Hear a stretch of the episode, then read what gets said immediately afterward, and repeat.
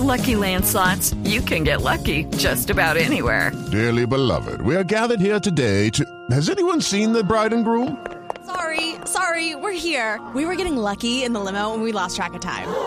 No, Lucky Land Casino, with cash prizes that add up quicker than a guest registry.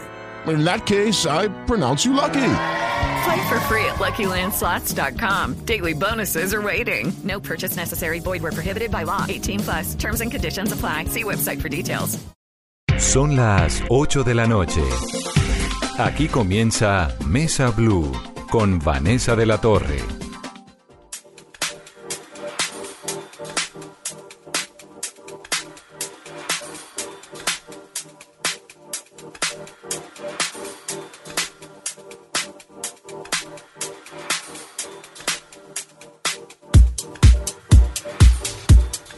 Buenas noches y bienvenidos a Mesa Blue. Está ocurriendo en este momento el Festival de Música de Cartagena y esa es nuestra excusa para que en la noche de hoy nos metamos a conocer a algunos artistas que no necesariamente conocemos en la vida cotidiana nuestra y que además están siendo muy importantes. Pero vamos también a escuchar música clásica, música electrónica, un poco de jazz, un poco de todo eso que nos gusta tanto y que hace parte de la música del mundo que se está escuchando hoy en Cartagena. Bienvenidos a Mesa Blue.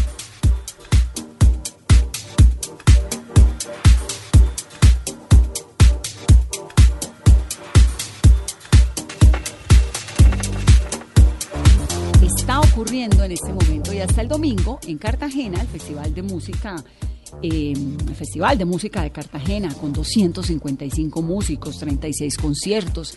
Hay por lo menos diez conciertos que son gratuitos, diferentes escenarios y quedan todavía el día de mañana y el domingo para que ustedes se deleiten con esto, pero sobre todo para que escuchen, por ejemplo, esta hermosura que es Elvis Díaz, arpa llanera, colombiano.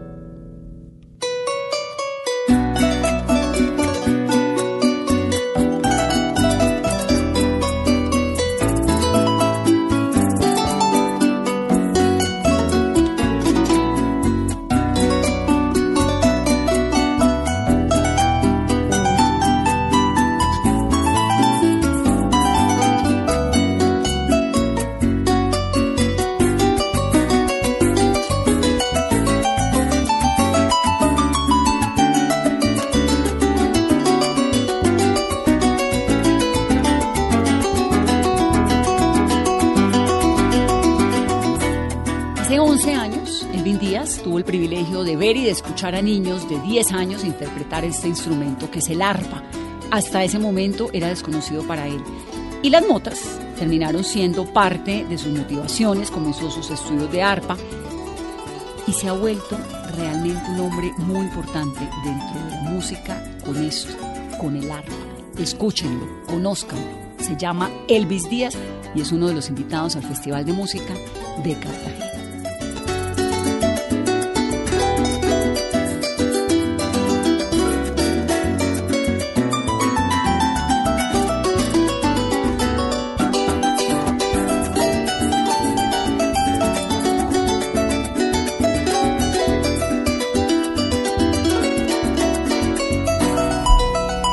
Antonio Micená es el director del Festival de Música de Cartagena. Antonio, bienvenido a Mesa Blue. Gracias, gracias por la invitación. Bueno, cuéntenos, obviamente pues ya nos queda solamente estos días de, del Festival de Música, pero la verdad pues es que es un evento tan maravilloso y tan importante que queríamos como hacerles el reconocimiento y contarle a la gente que todavía está en Cartagena y que todavía alcanza a llegar, que hay este Festival de Música, ¿no? ¿Cómo les ha ido? Bien, muy bien, creo que todo salió bien, los músicos tocaron realmente bien, enfocaron lo que era el tema de manera magistral. Schubert, hemos escuchado muchas músicas de Schubert, sinfonía, música de cámara, música solista, mucha, mucha gente, todos los, los lugares de los conciertos estaban, eh, decimos, sold out. Entonces me parece que salió todo bien, faltan dos días, dos días y medio con hoy, donde está todavía una manifestación, una iniziativa muy importante del festival nueva, que es Suena Sudamérica, eh, donde están muchos conciertos, exposiciones, charlas, debate. Eh, la gente puede ingresar gratuitamente e, e gustar, mirar lo que en Latinoamérica ocurre en este periodo. ¿Qué hay que escuchar este fin de semana que no se le pueda perder a quienes están en Cartagena? Yo creo dos cosas. La primera, el recital de ópera de la orquesta Camerata de Salisburgo, la orquesta del Festival de Salisburgo, que es el sábado al Teatro de la Fumilla a, la, a las siete de la noche. Después, el domingo, están dos cosas, dos uh, apuntamientos importantes. Uno es el concierto de cierre de toda la actividad didáctica que hemos tenido en estos días, que es el concierto hecho por la Super Roma Romántica. Eh, es una orquesta compuesta por estudiantes y profesores de las clases magistrales. Ese concierto está programado para las cinco de la tarde al Auditorio Getsemaní del Centro Convención. Yo creo que esas son las citas más importantes de estos últimos dos días. Nos decía Antonio que ha estado, todos los conciertos han estado vendidos, que la gente ha ido un montón al festival. ¿Qué público va al Festival de Música de Cartagena? Porque yo le diría, bueno, Festival de Música Clásica, ¿no? Donde eh, está la Orquesta de Salisbury, como nos acaba de decir usted, estos recitales de ópera. Pareciera para un país como Colombia ser de un público muy exclusivo, pero a la hora la verdad no tanto, ¿no? No, yo creo que están cambiando muchas cosas. Uh, primera cosa, el público es, se incrementó, está más público. Eh, está un público que es un público, eh, decimos que apasionado de música clásica, el público tradicional del festival. Pero, pero está también mucha gente, muchos jóvenes. Por ejemplo, toda la iniciativa del Centro de Convenciones, la mayoría de gente son gente jóvenes, abajo de los treinta años. Jóvenes. Entonces, Plaza San Pedro está de todo. La gente de Cartagena, mucha gente de Cartagena, están también el público tradicional. Decimos, el público está cambiando, es una mezcla. Está el público internacional, que llega sobre todo de los Estados Unidos, de Europa, pero está el público de Colombia. Está mucho público también, yo veo siempre más de Cartagena, eh, sobre todo porque están muchas actividades, muchas actividades didácticas, de información, de divulgación, entonces la gente aprende y le gusta venir a los conciertos. Y en Colombia eh, estamos escuchando música clásica, pero también se está produciendo. ¿Qué tanto está eh, Colombia trabajando en este campo de la música? Yo creo que también el público así, Eh, está, se está desarrollando un público para la música culta, eh, pero también los músicos, la calidad de los músicos, de, de los jóvenes musicistas de Colombia está subiendo en continuación. Entonces, por ejemplo, estamos al Centro Convención, tenemos dos orquestas colombianas, una es la Filarmónica Joven de Colombia, que ya es, ya está, es una realidad del, del panorama musical colombiano. Está otra orquesta que es nueva, que se llama Orquesta de Cámara de Colombia, que es una otra óptima orquesta. Eh, vamos a interpretar, ellos interpretan compositores contemporáneos, muchos compositores colombianos. Solo en esta edición hemos hecho seis obras de compositores colombianos. Eh, cuando eh, está un proceso de desarrollo eh, en un proyecto como el festival, todo el nivel Eh, digamos, se desarrolla, eso es importante. Un evento no tiene solo la función de hacer escuchar música eh, así, más tiene la función de eh, desarrollar también la competencia, la capacidad, todo del público, involucrar el público en un proceso de, de desarrollo cultural. Nos decía Antonio que hay compositores, cuatro compositores colombianos que están siendo importantes. ¿Quiénes son? Cuatro compositores contemporáneos. Contemporáneos, si claro. Sí. Sí, sí, sí. Uno es Lequerica, que es de aquí de Cartagena, que es un compositor joven, que ha tenido experiencia en los Estados Unidos. Otro es Mauricio Lozano, que es un compositor que vive a Bogotá, es compositor ya maduro, que, que tiene un su recorrido. Otro es Jorge Pinzón, ¿no? Decimos que es otro compositor eh, que mm, profesor de la Universidad uh, Nacional. Entonces decimos, eh, más allá están también composición tradicional, como uh, composiciones, digamos, obras de composición tradicionales como Adolfo Mejía, como Escobar. La música colombiana es muy bien representada. ¿Y qué tanto apoyo tienen los compositores? ¿Estos son compositores de música clásica o compositores de qué? Yo diría música culta. Culta. La música culta, tenemos que precisar este término música culta. Música culta significa solo que es una música que tiene una tradición escrita, que se desarrolla con la escritura, uh, al contrario de la música uh, popular, por ejemplo, que en veces tiene una tradición oral. Entonces, de compositor de música culta, tam, Colombia tiene bastante, ¿no? Eh, tiene también una tradición. Pero el tema de la música culta es siempre que per eh, arraigarse necesita tiempo, necesita que la gente la pueda escuchar, que eh, también recursos para poder preparar las obras nuevas. Eh, eh, este proceso es siempre, no, no solo en Colombia es complicado, en todo el mundo es complicado. Fue siempre complicado en la historia de la música. Fue complicado para Schubert, por ejemplo, que nunca escuchó la su ópera orquestral antes de morir. Mm. Entonces siempre que eh, todo lo que escriben para el futuro tiene siempre el problema que necesitan tiempo para ver la ópera de ellos mismos, eh, sí, que, que está escuchada, eh, difundida. Sí, se necesita tiempo. Y en, tiempo. Pero, pero entonces, ¿qué tanto apoyo hay del Estado colombiano para el desarrollo de la música culta? Esto, eh, sí, la, la tradición. Dico, si hacemos la comparación con Europa, cioè, el apoyo es menor, naturalmente, porque recursos que eh, los Estados, digamos, los Estados eh, europeos entregan a la música culta mucho más que acá. Pero yo veo que también aquí se inicia a tener, a lograr resultados, ¿no? El hecho que nosotros mismos, el festival, el programa, cuatro compositores contemporáneos, es ya un señal, ¿no? Que, que está un, un reconocimiento también de alto trabajo. Pero, repito, es en todo el mundo un proceso complicado, es de la, de la nueva música culta. Ya hablamos que en Colombia hay compositores también haciendo música clásica, pero en los culta, art- culta música, eh, música culta. culta y en los en este festival se presentaron también artistas como pianistas, sopranos, mezzosopranos. ¿Qué tanta calidad tienen los artistas colombianos? Como decía antes, yo creo que los jóvenes artistas colombianos están realmente creciendo. Eh, hago un ejemplo, que es un ejemplo poco eh, sintomático, es, por ejemplo, Santiago Cañón, ¿no? Que es el violonchelista que aquí en este festival eh, toca cuatro veces, ¿no? Santiago este año llegó segundo, medalla de plata al el concurso internacional más importante, que es el Tchaikovsky.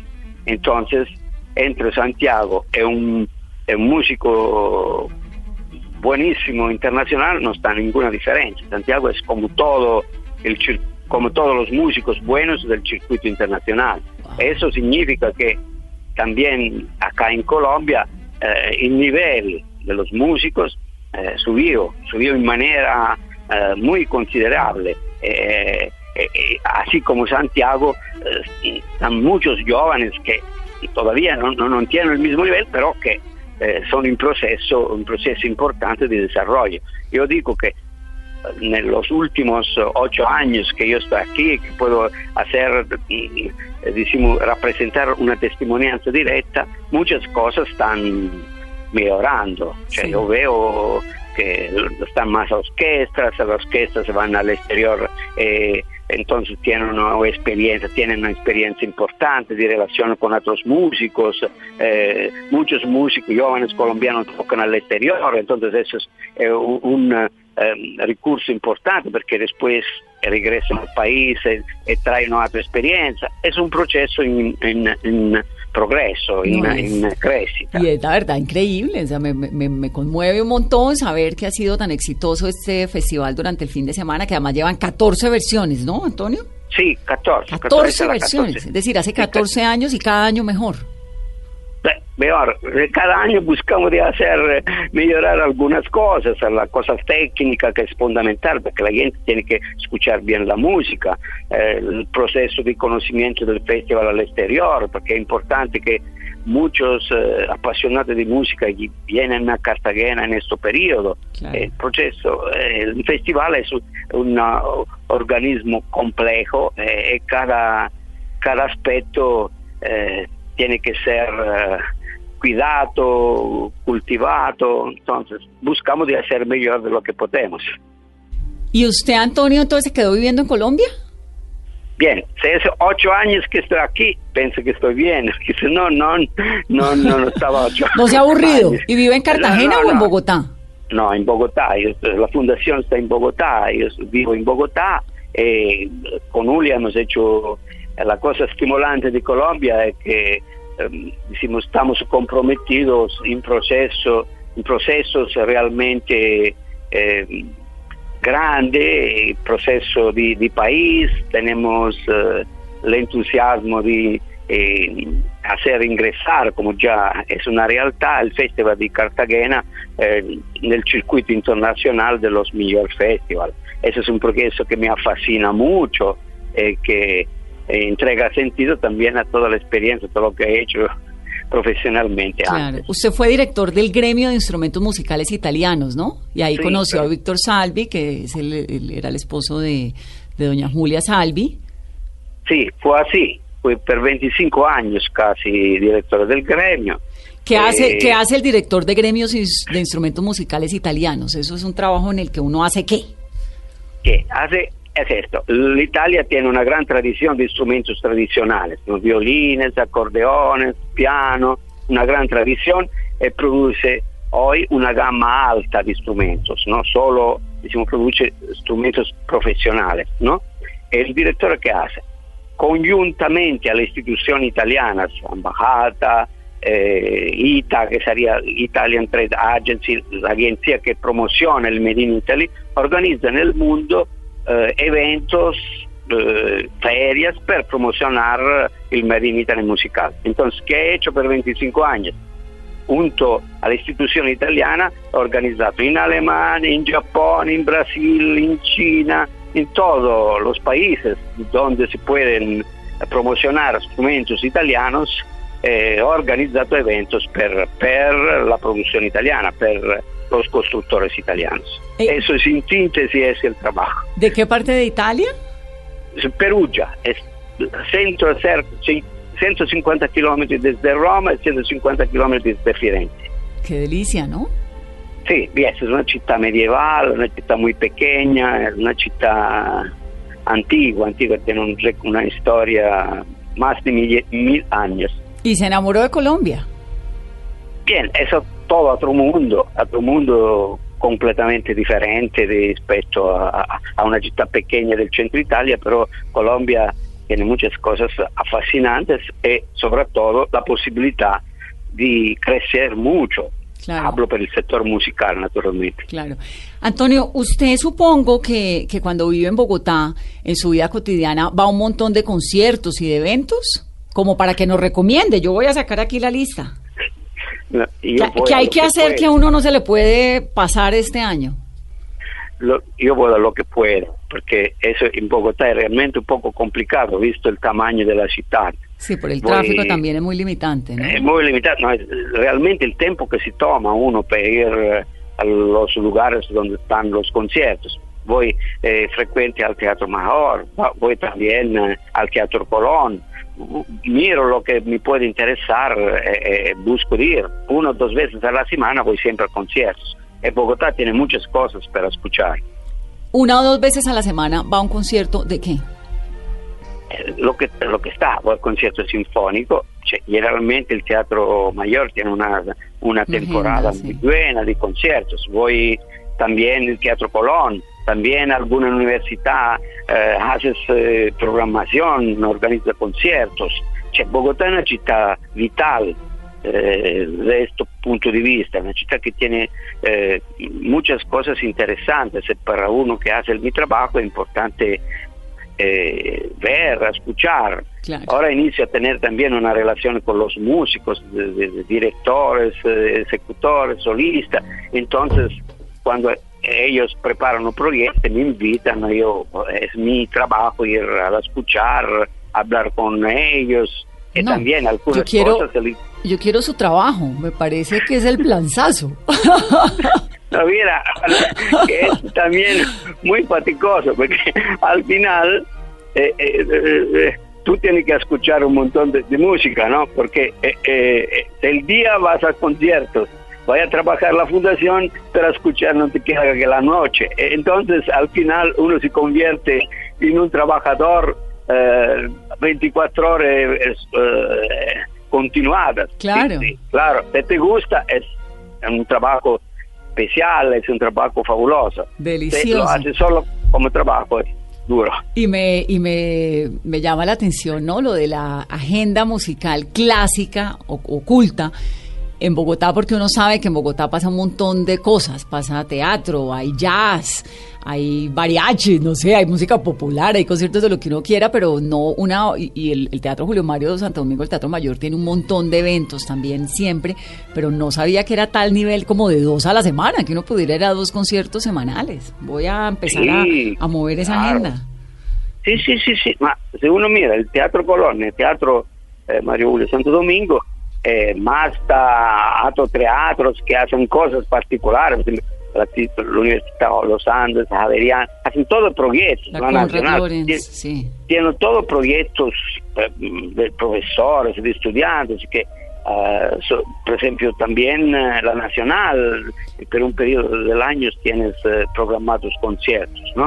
Entonces uh, para mí es interesante, sobre todo uno que llega del exterior, mirar lo que se mueve eh, aquí en Colombia, que hacen los músicos, cuál es la diferencia entre lo que se hace aquí, lo que se hace en Europa, que se hace en los Estados Unidos. Es siempre un trabajo que donde uno tiene que poner cuidado sobre lo que ocurre. Claro. Antonio, hemos hablado de música, pero no nos ha contado cuál es su instrumento. Yo soy graduado en composición, que sería, che, decimos, composición es una carrera para, para escribir música o también para... para hacer uh, cosas particulares, como el director de orquesta, como es, eh, decimos, la parte teórica de la música. Y cuando uno hace composición, tiene como obligación de estudiar el pianoforte. Eso es uh, ¿El, el piano? Curso.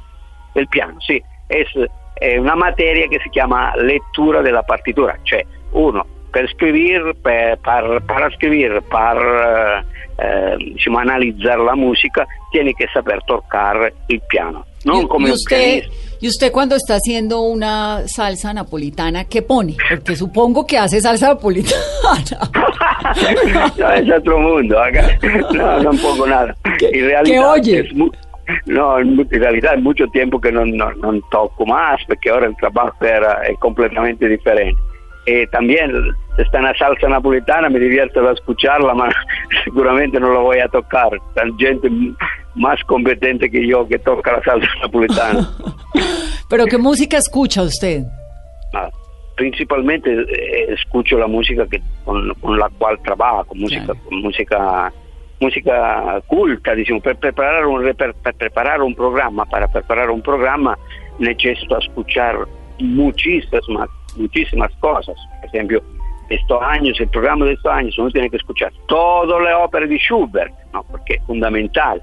Muchas versiones, como la hace, eh, la, por ejemplo, Camerata Concert que Bao, que después llegó aquí este año, como la hace la Camerata Salisburgo, como la hace muchas versiones de mm. todas las la, la, la, la obras de Schubert.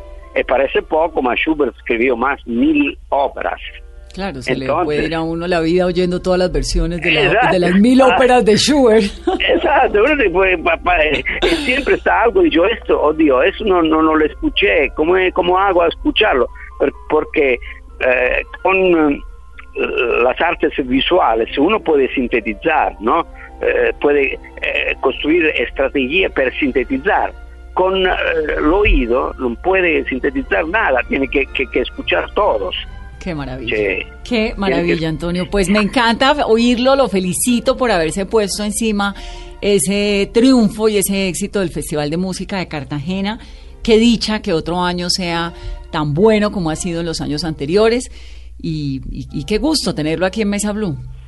Gracias, gracias a ustedes. Eh, yo agradezco, agradezco a ustedes porque es importante que la gente conozca cómo es el trabajo del festival, que se acerque también, que se acerque a, a, a la programación, porque música culta tal vez parece una palabra compleja, la música compleja, en vez en realidad es solo un, un problema de acercarse con, con una buena disposición. Y, después, y es, tienen un montón de eventos gratuitos, que eso es importante.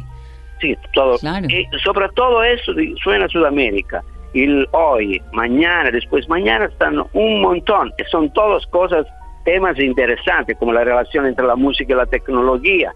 Por ejemplo, está, está Google que va a hacer eh, dos días de cómo se puede utilizar el canal YouTube para promocionar eh, las obras que cada uno hace. Eh, están cosas para niños. Eh, hemos buscado hacer muchas, muchas iniciativas iniciativas para acercar el público de una manera muy simple al lenguaje de la música culta. Maravilloso. Antonio Micená, que es el director de Festival de Música de Cartagena. Gracias, Antonio, un abrazo. Gracias a ustedes, realmente gracias. Y entonces, chao, gracias. Que suene una ópera de Schubert.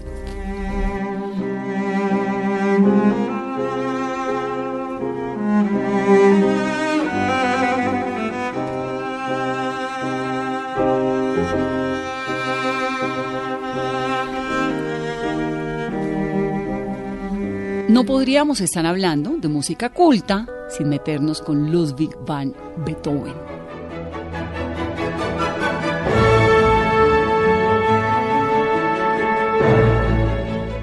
Esto es la sinfonía número siete de la Camerata Royal Concertgebouw, así se dice, ¿no, Carolina? Orquesta de Holanda que está en Cartagena.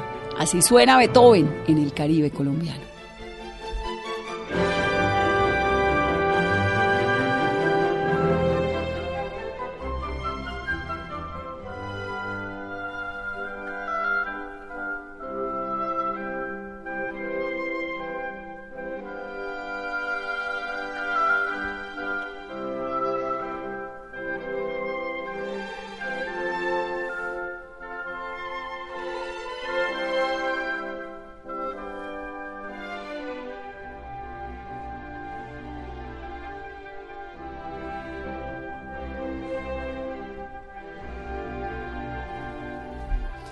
Y con esto hacemos una pausa rápidamente para comerciales. Regresamos, es viernes, estamos hablando de música, es Mesa Blue.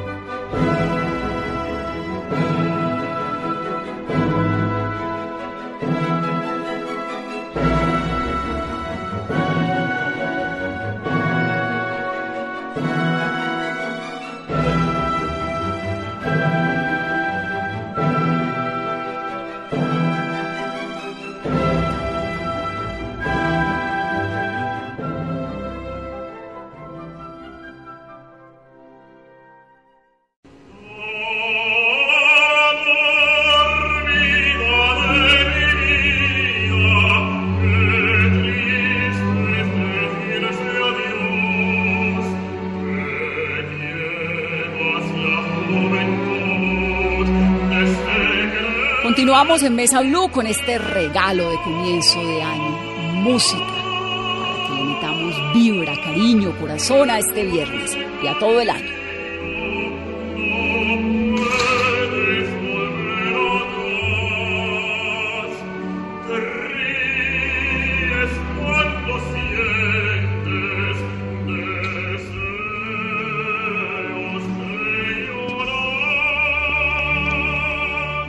Juan David González es barítono, es colombiano, es maestro en música, con una formación en canto lírico, graduado summa cum laude en la Escuela de Música de la Fundación Universitaria Juan Corpas en Bogotá, es becario de la Fundación Carolina, ha estado en el Conservatorio Superior de Música del Liceo de Barcelona con el tenor catalán Eduard Jiménez. Esto es Amor de mi vida, de Juan David González Sánchez, un barítono colombiano. Escuchen. en este ensayo como cover de un concierto de Plácido Domingo en el Teatro Real de Madrid. Está Juan David en Cartagena.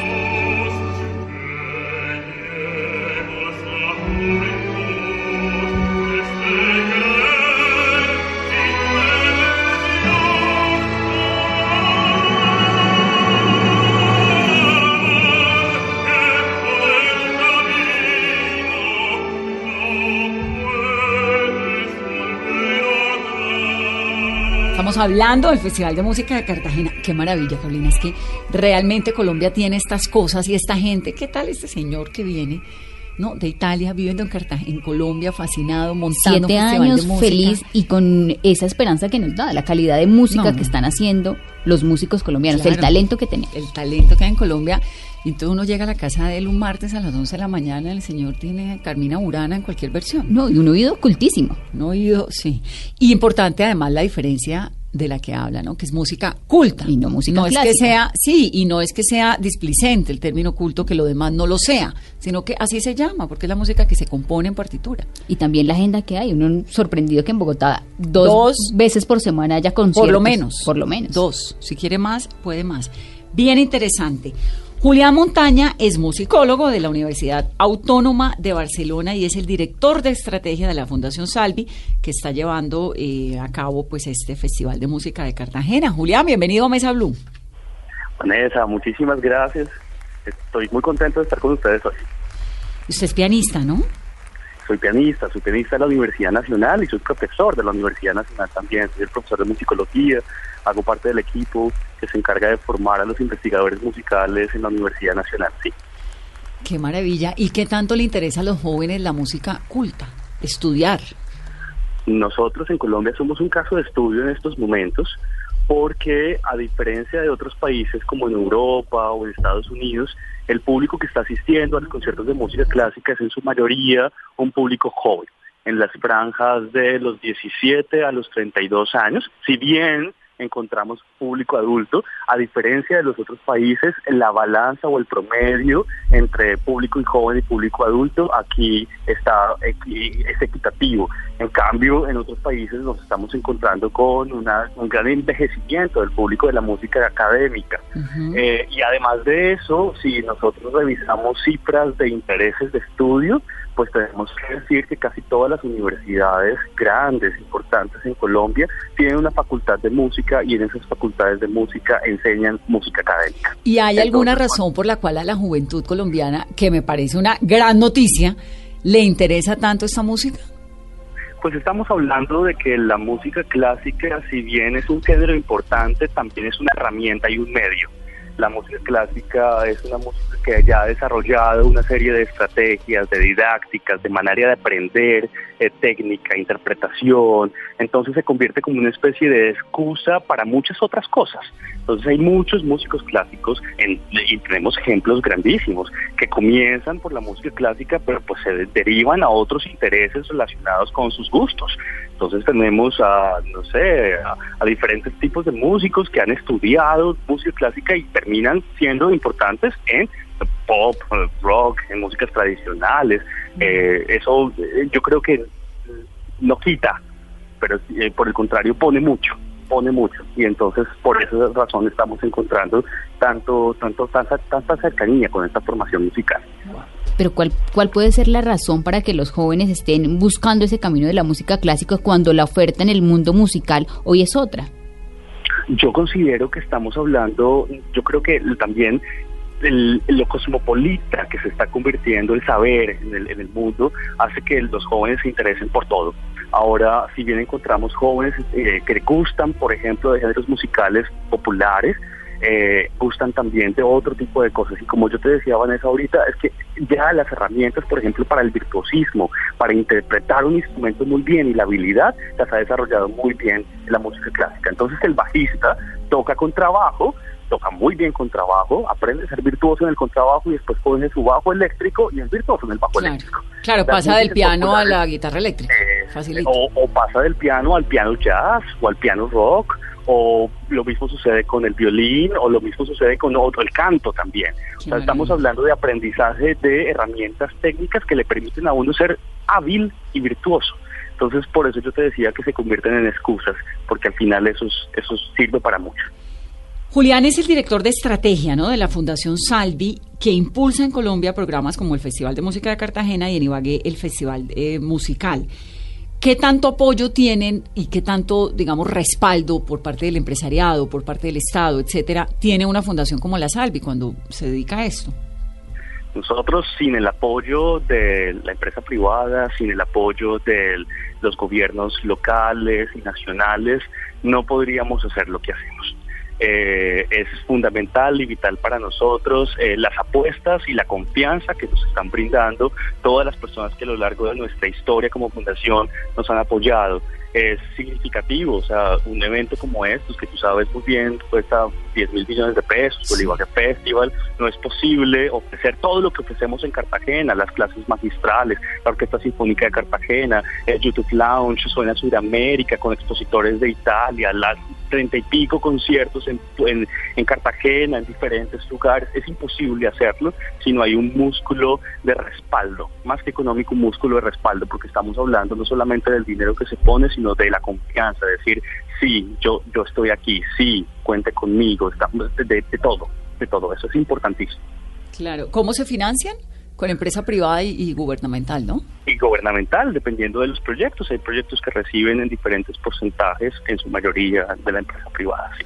Bueno, Julián, usted es experto en lutería, según me contó aquí Julián, ni otro Julián que es mi productor. ¿Qué es la lutería? Ah, la lutería es el oficio de la construcción y reparación de instrumentos musicales. La lutería se conoce como el oficio de construcción normalmente de instrumentos de cuerda. Entonces, de violines, de guitarras, cuando hablamos de estos violines famosos, que las joyas de la corona, los Stradivarius, por ejemplo, eh, pensamos en que la persona que construye estos instrumentos míticos es un luthier. La lutería es ese oficio para construir y reparar instrumentos. ¿Y eso dónde se aprende? ¿En Viena y en Italia? Okay. Pues sí, Italia es la cuna de la lutería, la, la cuna de la lutería moderna, y es interesantísimo. En el caso de Colombia, la Fundación Salvi ha sido la pionera en la enseñanza de este oficio en el país. Los, la Fundación Salvi, además del Ibagué Festival, además del Cartagena Festival de Música, ah, tiene un proyecto también muy interesante que se llama los Centros de Lutería. Y los Centros de Lutería son un centro específico donde tenemos maestros luthieres que se han formado con diferentes profesores italianos, maestros luthieres en Italia, en diferentes escuelas, la de Cremona, la de Milán, etcétera. Y aquí han venido a replicar precisamente esos aprendizajes a otros maestros luthieres en Colombia. También tenemos maestros luthieres en instrumentos de viento y tenemos también maestros luthieres en guitarra, es importantísimo. El maestro Paredes, por ejemplo, el luthier colombiano, ha sido una de esas grandes figuras en la, en la enseñanza de la construcción de guitarras en el país. Lo tuvimos y aquí, al maestro Paredes. Alguna vez estuvimos con el maestro Paredes en este programa que nos contó todo el arte y la ciencia que hay detrás de la construcción de una guitarra. Es que uno, guitarra, tal vez como en esos afanes de la vida cotidiana, no, no, no se detiene a pensar un poco en todo el misticismo que hay detrás de la creación de un instrumento musical, ¿no? La magia, lo que hay en, en la veta de la madera, lo que significa que sea de un color o de otro, cómo el pegamento puede llegar a modificar el sonido, cómo el, el barniz podría llegar a, a volverlo más opaco o más brillante, cómo eso puede afectar el timbre y el color de un instrumento. Cada una de las piecitas terminan convirtiéndose en un gran armazón final que permite que, una, que un instrumento musical suene de X o Y manera y sea mágico en la combinación con otros instrumentos o tocándose solo.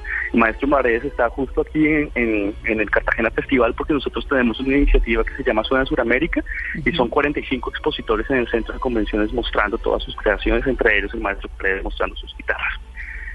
Julián, y esa magia y ese misticismo que hay, esa ciencia para repararlos, ¿cómo se lleva a cabo un proceso de reparación y de mantenimiento de un instrumento? El, el, el, el proceso es interesante también porque así como hablamos de, de, de, de, de procesos en la construcción, de partecitas, tenemos un montonón de herramientas. Entonces tenemos diferentes tipos de herramientas y al mismo tiempo cuando hablamos de reparación, pues también tenemos que tener en cuenta que hay un abanico grande de problemas. entonces problemas es como que el, el barniz está averiado, como que hay mucha humedad, como que se ha desprendido algo, se ha partido el puente, el alma, eh, dif- dependiendo de la afectación en el instrumento musical, asimismo hay una serie de estrategias para poder repararlos. ¿Usted conoce la marimba del Pacífico? Pero por supuesto que conozco la marimba del Pacífico, claro que sí. ¿No le fascina? Es maravillosa. Las músicas tradicionales del Pacífico, y sobre todo este saber en la construcción de instrumentos, es fundamental para construir esa sonoridad que está relacionada con esa zona del país.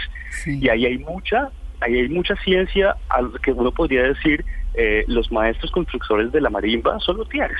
Estamos hablando también de un maestro luthier, de un, de, una, de un conocimiento tradicional que tiene un gran pero gran valor para lo que nosotros somos como colombianos. Claro, es que lo escucho hablando, para allá iba cuando me hablan, ¿no?, del tipo de la madera, de la forma como se ensambla, de todo esto, y pienso inmediatamente en la marimba, pues porque como yo soy del Pacífico, entonces es lo primero que, que se me ocurre, y veo cómo allá hacen todos estos engranajes y de qué manera escogen la chonta y de qué manera una chonta suena distinta a la otra, y me sorprende porque entonces esto aplica para todos los instrumentos, ¿no?, la lutería. Esto. Imagínense que nosotros aquí en Cartagena tenemos también, en el caso de toda nuestra sección de talleres de lutería, uno con los gaiteros de San Jacinto. Ah, y entonces los gaiteros de San Jacinto vienen durante cinco días a enseñarle a todo el que quiera, porque es entrada libre, a construir gaitas y tambores. Y entonces se aprende a ligar, a tallar, a manejar la cera, a las, las, las, los parches, las cuerdas, todo. Estamos hablando de una ciencia, de verdad, hay un saber tecnológico, porque es una técnica, un saber tecnológico alrededor de la construcción de un instrumento que produce sonido, de una herramienta que produce sonido. ¿Cuál es el instrumento más... Eh... no, el término no es apetecido, sino como más exquisito que hay dentro de la música? ¿El violín, el Stradivarius, sería? Hay, hay mucha, hay un poco de interés sobre todo el violín, y es porque, y sobre todo la familia de los Stradivarius, de los Amati, porque son instrumentos que han alcanzado valor exorbitante en su venta. Stradivarius y los Amati, eh, estos son instrumentos musicales que han alcanzado en subastas y en ventas eh, precios muy grandes, estamos hablando de millones de dólares. Entonces alrededor de todos estos instrumentos se, con, se construyen mitos muy chéveres, y pues los pensamos a ellos como joyas de la corona. Entonces estos instrumentos como los violines de los Stradivarius, estamos hablando que serían como los más apetecidos, como los, los más buscados, como esas esmeraldas, sí, eh, de los instrumentos musicales. Sí. Claro. ¿Y eran qué, los instrumentos de la monarquía? No necesariamente, estamos hablando de instrumentos musicales eh, construidos en Italia eh, para diferentes tipos de músicos. ¿Pero, pero eh, instrumentos nuevos, digamos, construidos ahora?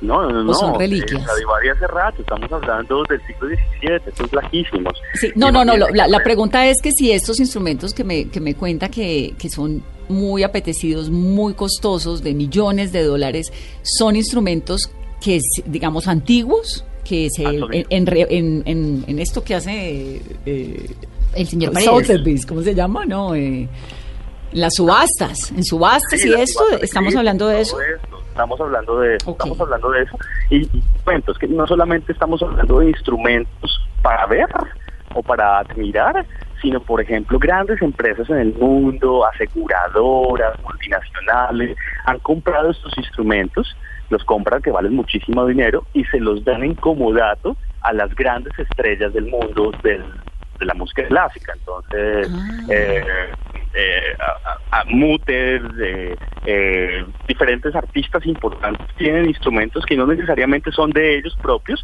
sino que han sido dados en comodato por grandes empresas que sí no son los dueños originales para que puedan seguirse tocando. Un instrumento que no se toca es un instrumento que puede fácilmente estropearse. Claro. Entonces, mantenerlo, y sobre todo con estos costos tan altos, mantenerlo en constante interpretación y sobre todo por grandes figuras, es como obligatorio, más sí. que todo.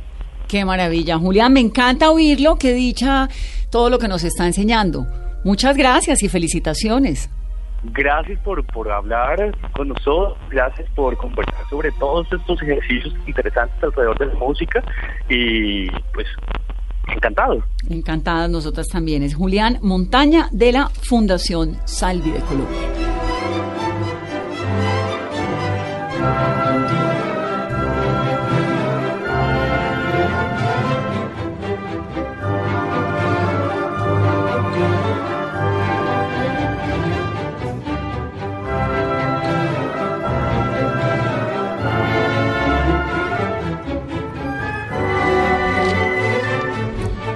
En esta noche de viernes les quiero presentar a Juan Pablo Noreña, que es director, es colombiano. Esto que están oyendo ustedes es el final de Los Preludes, que es una sinfonía de Franz Liszt.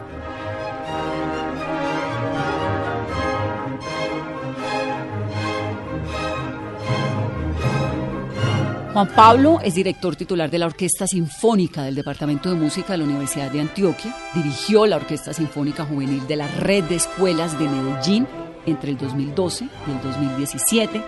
Ha estado dos veces como director del Festival Internacional de Música de Cartagena. Ha participado, bueno, con la Ópera Metropolitana de Medellín, con la Orquesta de la Pampa de Argentina, con Chucky Town, con Puerto Candelaria. Es realmente un hombre que tiene muchísimo talento, licenciado en música con énfasis en trompeta de la Universidad de Caldas. Si no lo conocen, se los presento esta noche. Juan Pablo Noreña es uno de esos grandes músicos colombianos que no necesariamente conocemos.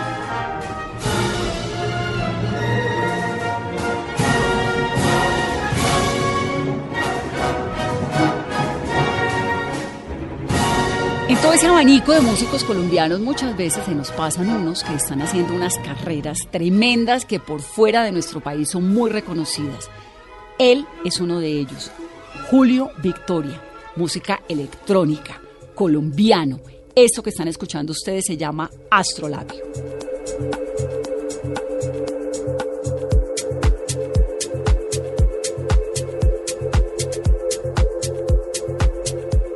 La carrera de música de Julio comenzó en Alemania, toda una revelación de lo que se llama el digging y la exploración sonora. Fue un punto de no retorno que lo ha llevado a dedicar su vida por completo al house, al techno, a la selección, a la producción. Ahí está Julio Victoria, con ese tope que lo ha llevado a lo más alto de la escena del país, no solamente como D J, también como productor. Escúchenlo.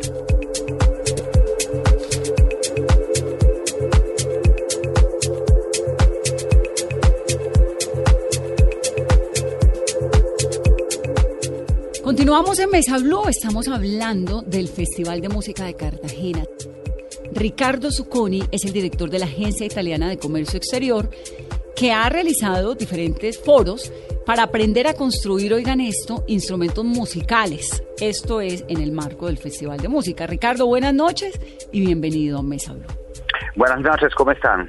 Bien, Ricardo. ¿Qué hay detrás de esa magia y de ese misticismo y la ciencia para poder construir un buen instrumento? Sí, mira, en esos días me preguntaron muchísimas cosas y muchas veces me, me preguntaron qué hay de nuevo. Y la, yo siempre voy a contestar que no hay nada de nuevo porque la, la arte lutera italiana nació en el quinientos y entonces desde entonces siguió siempre con el mismo método, con los mismos instrumentos y con las mismas técnicas para construir instrumentos musicales perfectos y que son aptos para la música clásica y para todo tipo de, de, de, de, de música. ¿Cómo está Colombia en materia de producción de instrumentos musicales? Digamos, de esos instrumentos musicales de los que estamos hablando. La producción de instrumentos musicales es una producción típica de eh, instrumentos Uh, acordes que son típicos para la música colombiana. Eh, hay unos como, creo que les puedo decir uh, la Fundación Salvi, hay unos luteros que están construyendo, que, que están construyendo uh, instrumentos musicales uh, en Colombia a través de la Fundación, donde van formando, capacitando uh, luteros colombianos para que se puedan Uh, construir instrumentos acá en Colombia también. Y en el festival se presentaron empresas italianas dedicadas a la construcción de instrumentos de cuerda frotada, acordeones, saxofones y también el suministro de insumos como la madera. ¿Qué tan buena es la madera colombiana? La madera colombiana es diferente porque uh, la madera la madera para um, realizar la mayoría de los instrumentos, como por ejemplo los violines y los violonchelos, tienen que ser madera uh, que creció en uh, uh, lugares donde hay las cuatro estaciones, porque tienes que tener peculiaridades típicas de uh, un lugar donde crecieron árboles con el verano, con el invierno, con el otoño, y entonces es un tipo de madera particular. La madera colombiana es una madera más dura eh, que, que puede ser utilizada para, para otros tipos de instrumentos musicales. Por ejemplo, ¿para cuáles? Por, por ejemplo, para guitarra también, o por ejemplo para los accesorios, para uh, lo, lo, para para sonar el, para tocar el violín. Y en los foros que ustedes han hecho en el marco del Festival de Música de Cartagena, eh, ¿qué puede uno aprender? Bien, uh, pueden, sobre todo pueden mirar las empresas italianas, doce empresas italianas que trajeron, que, que vinieron acá con sus instrumentos musicales, con la producción italiana de medio y alto nivel. Pueden, por, por supuesto, mirar todos los violines de la escuela de Cremona, que es una escuela que nació Uh, quinientos, hace quinientos años. Era una tradición lutera muy importante en Italia, y uh, mirar las decoraciones sobre los violinos y, ¿por qué no?, comprarlos también si son músicos. ¿Dónde consigue uno, Ricardo, si, si uno quiere, por ejemplo, un buen violino, un oyente quiere uno, dónde lo puede conseguir? ¿Cuál es la recomendación suya? La recomendación es de, depende del utilizo, del uso del violino, porque si es un estudiante, creo que no es necesario empezar a aprender sobre, con violinos de nivel medio y alto. Y entonces los violinos que están acá hoy en la exposición, los violonchelos y todos los otros instrumentos musicales, son instrumentos musicales dedicados a músicos de un buen nivel de, uh, de, de, de, de, de, de capacitación, un buen nivel profesional. Y pero también tenemos, por ejemplo, lo que uh, quisiera decir es que tenemos también una empresa italiana que uh, vino con acordeón italianos hechos para el vallenato, para la música del vallenato, y entonces son eh, ediciones de acordeón eh, específico para la música colombiana, y puedo puedo puedo mirar que muchos músicos que llegaron a la, a la feria, a la exposición en el centro de convenciones, convenciones fueron maravillados de la, de la, de la maestría de la construcción de esos tipos de, de acordeones. Ricardo, eso me sorprende. O sea, ¿en qué momento ustedes deciden eh, desde Italia producir unos acordeones para hacer vallenato? La, la, pre, la, la, la porque hay un porque hay un consumo, porque hay un consumo y hay acá muchos artistas que suenan vallenato, y entonces nosotros, por ejemplo, los los acordes, los acordeones italianos están hechos en la región de Le Marche, solo prácticamente en un único pueblo que se llama Recanati y Castelfidardo, y uh, allá uh, hay la mayoría de la, de la construcción de, de acordeón uh, mundial, y también hay acordeón que están afinados para música que no es típicamente italiana o que no es típicamente europea, y a veces, como en este caso, para abrir un nuevo mercado, uh, afinaron un acordeón a los tonos del vallenato. ¿Y cuánto puede costar un acordeón de los que ustedes están hablando, de los que están fabricando? Uh, los acordeones, por ejemplo, ese tipo de acordeón pueden costar uh, hasta dos mil euros. ¿dos mil euros uh, un acordeón italiano? Sí, dos mil euros un acordeón italiano para hacer vallenato, por ejemplo. Es Ricardo Zucconi, el director de la Agencia Italiana de Comercio Exterior, realizando estos foros para aprender a construir instrumentos musicales. ¡Qué maravilla todo esto! Gracias, Ricardo.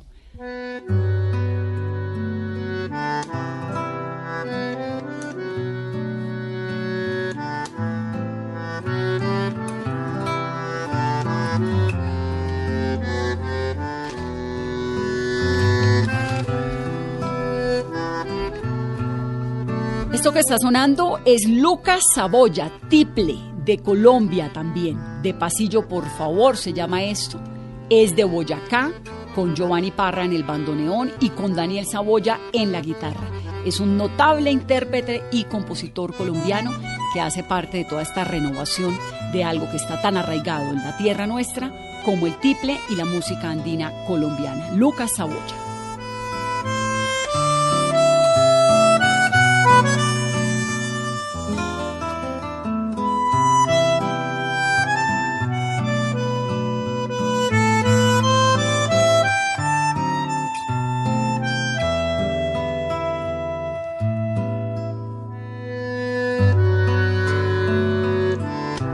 Y así, escuchando música clásica, música culta, como nos enseñaron hoy que se dice, y con ganas de seguir en esta onda durante todo el año, les deseamos una muy feliz noche de viernes. Esto es Mesa Blue.